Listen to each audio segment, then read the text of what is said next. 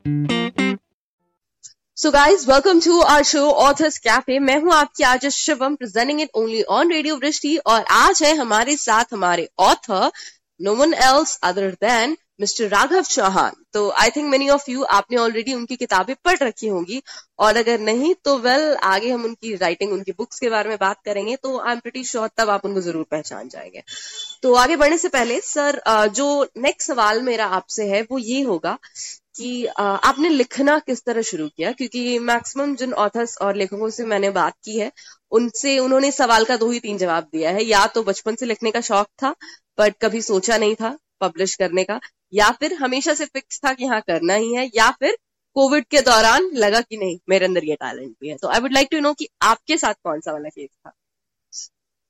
Actually uh, क्या था कि ये मेरे लिए एक इंसिडेंट था जो मेरी लाइफ में टर्निंग पॉइंट की तरह आया। तो हुआ ये था कि uh, मैं एक प्राइवेट कंपनी में जॉब कर रहा था। एंड ये बात थी 2018 की। तो उस टाइम पे uh, मेरे फादर की तबीयत जो है वो खराब हो गई। एंड मैं अपने बॉस के पास गया लीव के लिए। हम्म, हम्म। तो मैं जैसे उनके केबिन में एंटर हुआ तो उन्होंने पूछा कि क्यों आए हो? तो मैंने उन्हें अपनी परेशानी बताई कि सर मेरे फादर की तबीयत ठीक नहीं है। एंड मुझे छुट्टी चाहिए। मुझे उनके ट्रीटमेंट के लिए जाना है। तो वहाँ पे उन्होंने कुछ ऐसा बोला कि जिसको सुन के बहुत ज़्यादा हर्ट हुआ मैं। तो हम्म। मैंने उस टाइम पे कुछ कहा नहीं क्योंकि वो एक मैनेजर लेवल के थे और किस साल की बात है दो हज़ार अठारह की। तो आप तो काफ़ी यंग होंगे उस टाइम में because you are barely twenty five years old right now मैंने पढ़ा था आपके बारे में जहाँ तक मुझे पता है। तो फिर उस टाइम में you had such responsibility over you already या। ठीक है तो, तो आगे मतलब इस इंसिडेंट से आपने इंस्पायर होके लिखना शुरू किया? हाँ। तो आ, उसके बाद मैं मतलब अपने रूम पे आया शाम को और मैंने सोचा कि आ, मैं मतलब जॉब तो कर रहा हूँ लेकिन आ, मैं उससे सेटिस्फाई नहीं हूँ। आज मुझे इतनी इत, ऐसे शब्द बोले गए कि मैं बहुत ज़्यादा हर्ट मैं सोचने लगा कि मैं क्या करूँ ऐसा कि हम्म। जिससे मैं उनकी बातों का जवाब दे सकूँ। तो मैं सोच रहा था सोचते सोचते अचानक कुछ लाइंस मेरे माइंड में आई। हम्म। तो वो लाइन क्या थी कि वो आपका बताना चाह रहा हूँ कि कुछ कर गुजरने का है जज्बा मुझमें कुछ कर दिखाने की चाहत है। तो ये दो लाइन मेरे माइंड में आई। उसके बाद मैंने उनको अपने फ़ोन के नोटपैड में लिखा एंड फिर से सोचने लगा तो फिर से दो लाइन आई कि जिस दौर से गुजरा हूँ मैं उस दौर की मुझको आर्ट है। तो इस तरह से चार लाइन हो गई। तो मैंने इन चार लाइन को कलेक्ट किया और उसको अपने व्हाट्सएप स्टेटस पे मैंने अपडेट किया। तो वहाँ पे काफ़ी सारे फ्रेंड्स वगैरह ने देखा हम्म, उसको जी, जी, लेकिन किसी का कोई रिप्लाई नहीं मिला। बट वही स्टेटस जब मेरी दीदी जो कि मेरे मेंटर हैं उन्होंने देखा तो उन्होंने बोला कि भाई बहुत अच्छा लिखा है आपकी हिंदी बहुत अच्छी है। एंड आप एक अच्छी कविता लिख सकते हो आप एक अच्छे लेखक बन सकते हो। बिल्कुल तो उसके बाद से फिर मैंने राइटिंग को सीरियसली लेना शुरू किया। एंड फिर धीरे धीरे इसको अपना पैसन बना लिया और आज मेरी जो जर्नी है वो यहाँ तक आ पहुँची है। तो आप राइटिंग के सिवा भी आप किसी और प्रोफेशन में है या फिर writing is your sole profession नहीं अभी तो करंटली मैं प्रायोरिटी राइटिंग को ही दे रखी है। वाओ ये बहुत ही औसम बात है। I mean this is very incredible क्योंकि हमें ये देखने को नहीं मिलता है कि इंडिया जैसी जगह पे तो स्पेशली कि लोग राइटिंग को अभी भी एक फुल टाइम जॉब कंसिडर नहीं करते हैं। बट आपने सच में उसे अपना पैशन बनाया और उसे अपना प्रोफेशन बना लिया फुल टाइम जॉब बना लिया है। दैट इज़ मतलब काफ़ी एडमिरेबल चीज़ है ये। जी। तो नेक्स्ट uh, जो है मैं आपसे ये पूछना चाहूँगी कि uh, आप की जो पहली किताब थी ठीक है उसका क्या इंस्पिरेशन था? एक्चुअली uh, क्या था कि मैं मेरी जो फ़र्स्ट बुक थी uh, वो मैंने कोविड के टाइम पे लिखी थी क्योंकि उस टाइम पे अरे अरे। जी। अभी अभी मैंने आपको उस... बताया था ना कि या तो हम्म। इन दिनों में से कोई एक होता है जिसमें ये था कि कोविड के दौरान लोगों ने जो हाँ. बहुत ज़्यादा टाइम था हाथों पे तो उन्होंने लिखना शुरू किया। तो वेल हाँ तो उस टाइम पे कोई काम भी नहीं था एंड कंपनी भी बंद हो गई थी। तो खाली रह के टाइम भी मतलब नहीं स्पेंड हो पा रहा था। तो मैंने सोचा कि मैं उसको यूटिलाइज करूँ। एंड मैंने फिर जो मेरी जो कोर्स थी लिखी हुई उनको एक बुक की फॉर्मेट में मैंने मतलब लिखना शुरू किया। एंड उसके बाद फिर उस बुक को मैंने मतलब 2020 में ही पब्लिश कराने का ट्राई किया था। लेकिन आई नंबर डिले होने के कारण वो बुक मेरी 2020 में नहीं पब्लिश हो पाई। फिर मैंने फिर मैंने उसको नेक्स्ट ईयर पब्लिश कराया। एंड उस बुक को जो है मैं लाइफ बेस्ड पे लिखा है मैंने जो उसमें जो भी कोर्स लिखी हुई हैं सब लाइफ एक्सपीरियंस है। एंड डीप नॉलेज लाइफ के बारे में uh, जैसे लाइफ की मॉरल वैल्यूज़ क्या हैं और what is importance of life तो वो सब मैंने उसको एक कोर्स के फॉर्मेट में लिखा है। उस बुक की सबसे खास बात ये है कि वो बाइलिंगुअल है यानी हिंदी और इंग्लिश दोनों लैंग्वेज में है उसको कोई भी पढ़ सकता है। हम्म, और हम्म, मेरा मानना ये है कि अगर आप उस बुक को सीरियसली पढ़ते हैं जो कोर्स लिखी हुई है उसको अगर आप फुल कंसंट्रेशन के साथ पढ़ते हैं तो आप अपनी लाइफ में कभी निगेटिव नहीं हो सकते। इस क्योंकि किताब की नाम क्या थी? उस बुक का नाम जीवन मंथन था। जीवन नाम रख नाम रखने के पीछे भी एक एथिक है। उस टाइम पे क्या था लॉकडाउन के पीरियड में टीवी सीरियल्स पे ज़्यादातर स्पिरिचुअल सीरियल आ रहे थे जैसे हाँ जी जी रामायण टेलीकास्ट किया गया था दोबारा हाँ मुझे अच्छे से हाँ जी तो रामायण था विष्णु पुराण था। तो विष्णु पुराण में एक प्रसंग था समुद्र मंथन वाला। जी जी जी जी। तो मैंने उसको देखा वहाँ पे तो वहीं से मुझे अपनी बुक का नाम मिल गया कि अगर समुद्र को मथने से इस प्रकार के रत्न जो हैं उनको प्राप्त किया जा सकता है। तो वैसे ही अगर जीवन को हम मथेंगे तो जीवन के अंदर से बहुत सारा सार है। तो इसीलिए मैंने अपनी बुक का नाम जीवन मंथन रखा। आखिर जीवन के मथने के बाद जो निचोड़ है जो कंक्लूजन है वो क्या है? तो वही उस बुक में लिखा है। वेल well, मैं क्या बताऊँ मुझे टाइटल ही इतना इंस्पायरिंग और खूबसूरत लग रहा है कि आई एम प्रिटी श्योर कि जब ये किताब हमारे लिसनर्स पढ़ेंगे तो वो तो इससे और दो कदम आगे ही होगा ज़रूर। जी। वेल uh, well, एक और बात एक्चुअली मेरे दिमाग में थी कि मैंने आपके बारे में जो पढ़ा था तो उसमें मैंने ये देखा था कि आपको हिंदी से बड़ा लगाव है हिंदी भाषा से। जी। तो आप उसी में पढ़ना लिखना ज़्यादा पसंद करते हैं ऐसा क्यों? देखिए हिंदी क्या है? हिंदी एक गर्व एक स्वाभिमान है प्रत्येक भारतीय के लिए। जी तो जी मैं भी एक मैं भी एक भारतीय हूँ ठीक है? और अगर हम अ, कुछ समय पीछे जाएँ तो जो हमारे साहित्यकार हुए हैं जैसे मुंशी प्रेमचंद या फिर महादेवी वर्मा और भी जो प्रसिद्ध साहित्यकार हैं जी। तो अगर हम उनकी रचनाएँ पढ़ते हैं तो वो अ, हिंदी में ही उनकी रचनाएँ देखने को मिलती है वहाँ पे कोई भी रचना ऐसी नहीं कि जो इंग्लिश में मिलती है। तो साहित्य जो है मेनली वो भारतीयों के लिए अ, हिंदी में ही मतलब हिंदी का ही एक भाग है। तो अ, मैंने इसलिए हिंदी को सेलेक्ट किया कि मैं एक भारतीय हूँ और मुझे अपनी मातृभाषा में ही लिखना चाहिए।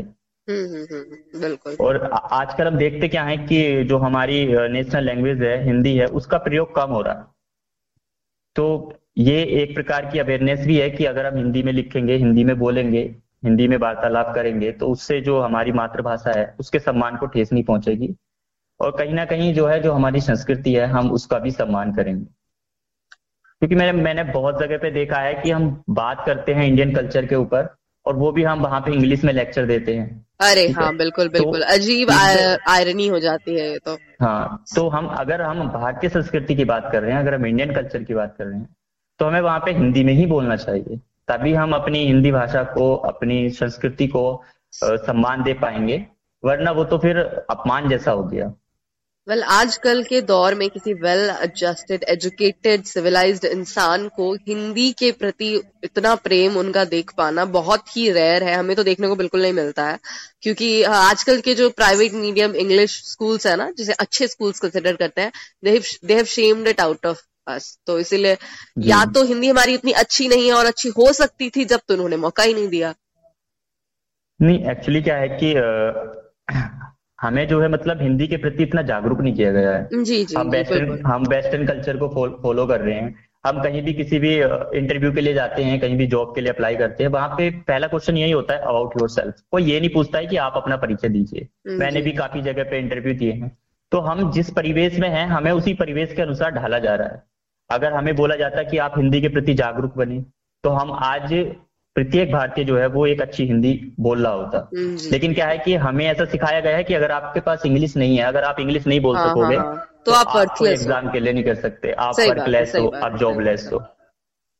तो कहीं ना कहीं एक अगर आपको जॉब मिल भी जाती है तो अगर आप अच्छी इंग्लिश नहीं बोलते हैं तो आपको वो इज़्ज़त नहीं दी जाएगी आपके वर्क प्लेस में। तो ये बात भी है। जी। और मैंने ऐसा देखा है कि जैसे जो हिंदी कंटेंट राइटर होते हैं उनको, उनके कार्य का जो है बहुत कम मूल्य जो है मिलता है। क्योंकि वहाँ पे ये बात होती है कि इंग्लिश में लिखना इजी होता है, हिंदी में लिखना कठिन होता है। लेकिन जी जी जी। जो प्रायोरिटी है वो इंग्लिश को दी जाती है। हर जगह इंग्लिश की डिमांड होती है इंग्लिश को पूछा जाता है। हिंदी को कोई पूछने वाला ही नहीं है। और ये अपने देश में होता है। अगर आप किसी और कंट्री में देखेंगे तो वहाँ की जो उनकी जो लैंग्वेज है जो मदर है टंग है उनको को प्रायोरिटी देते हैं। हाँ। उसी को प्रायोरिटी देते हैं। चाहे आप चाइना ले लो काफ़ी दुखदाई है ये देखना कि हमारे अपने देश में ही हम किसी दूसरी भाषा को ज़्यादा इम्पोर्टेंस दे रहे हैं। जी। तो वेल uh, well, सबसे तो आप ये पहले बता दें कि अगर हमारे लिसनर्स आपकी जो बुक है वो वो पढ़ना चाहेंगे तो वो कहाँ पे अवेलेबल होगा ताकि वो जाके ऑर्डर कर सके? तो मेरी जो बुक है वो अमेजन पे अवेलेबल है। अमेजन पे आपको वो बुक मिल जाएगी।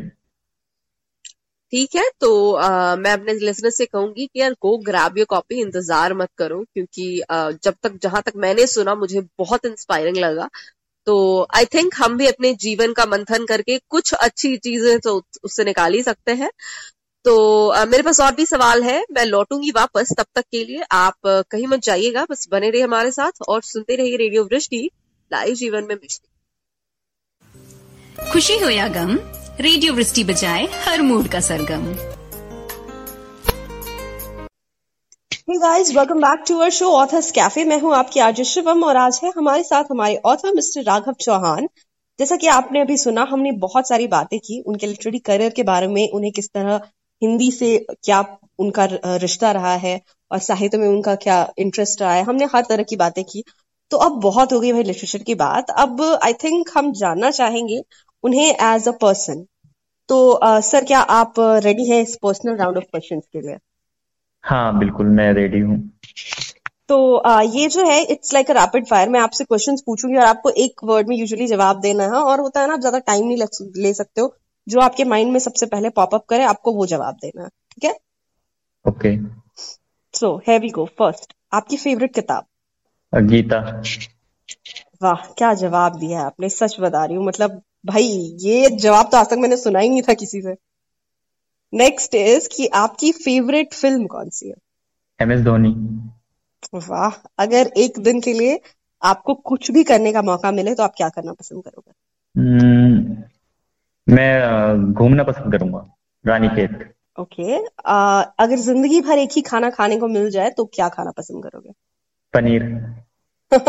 ओके नेक्स्ट इज़ कि अगर आपको दुनिया में कहीं भी रहने का मौका मिले तो आप कहाँ रहना चाहोगे? अपने देश में. अपने देश में भी कहा वही तो जगह होगी। कश्मीर।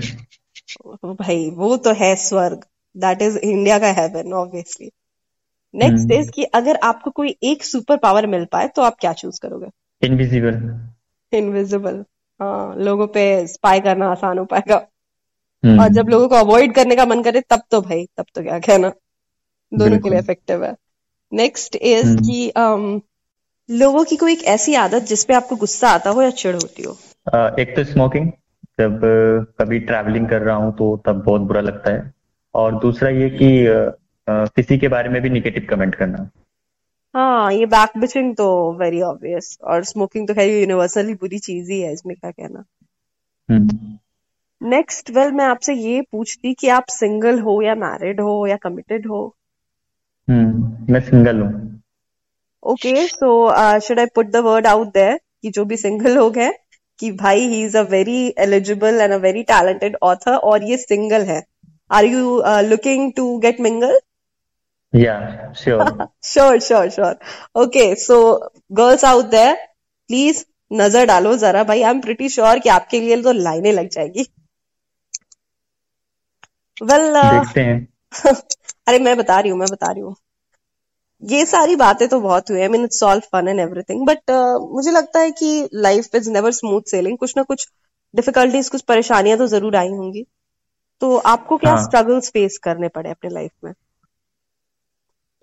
मेरी लाइफ का कोई ऐसा फ़ेज़ नहीं भी था जहाँ पे मैंने स्ट्रगल ना किया। लाइक ए चाइल्डहुड था तो uh, घर के हालात बहुत खराब थे फाइनेंशियली प्रॉब्लम्स तो बचपन ऐसी गया पता ही नहीं चला कि कब बचपन चला गया। उसके बाद जब स्टडी का टाइम आया, जिस टाइम पे टेंथ और ट्वेल्थ बहुत पीक टाइम होता है एंड उस टाइम पे हर कोई सीरियस होता है अपनी स्टडी को लेके।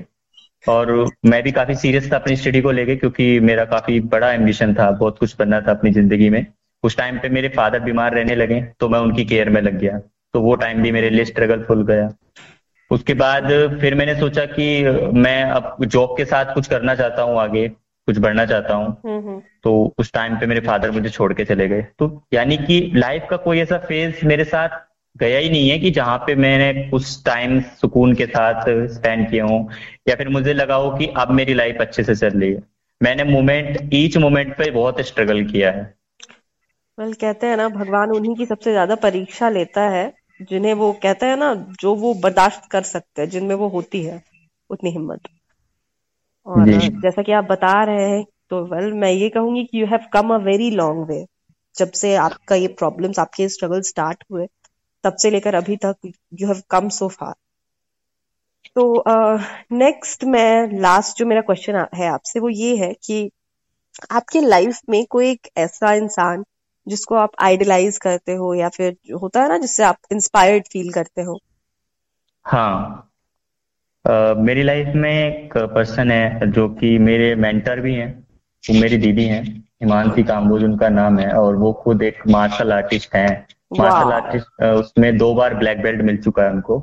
मैं उनसे बहुत ज़्यादा प्रभावित होता हूँ उनकी बातों से और मैंने देखा है कि जब भी मैं लाइफ में डाउन हो जाता हूँ तो मुझे चार्ज करने का काम वही करती है। क्योंकि उनकी जो स्पीच होती है उनकी जो बातें होती हैं वो मुझे फिर से एक एक नई एनर्जी के साथ नई शुरुआत करने का मुझे मोटिवेशन देती है। तो वो मेरे रोल मॉडल है।